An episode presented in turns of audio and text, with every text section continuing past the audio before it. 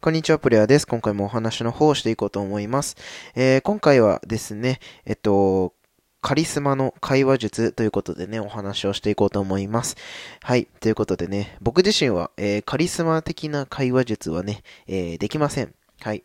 えー、それはなぜかということをね、これからお話ししていこうと思うんですけれども、えー、ズバリ、カリスマがね、する会話術というのはね、空気を読んだ上で、その空気を壊すというようなお話の仕方をします。うん。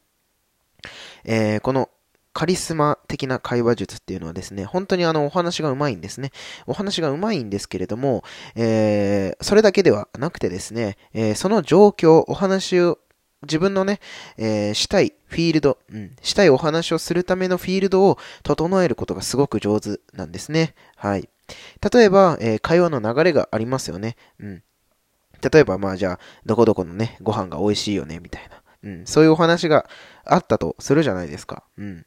そこでね、あの、普通の人だったら多分、へえ、そうなんだとか、ああ、そこ美味しいよね、みたいな感じで、こう、お話にね、こう、乗るというか、便乗するようなね、えー、会話の仕方すると思うんですけれども、えー、カリスマはね、えー、これをぶち壊します。はい、あの、会話の流れとかそういうのを読んだ上で、あえてぶち壊して、え自分のね、話題に持っていきます。うん。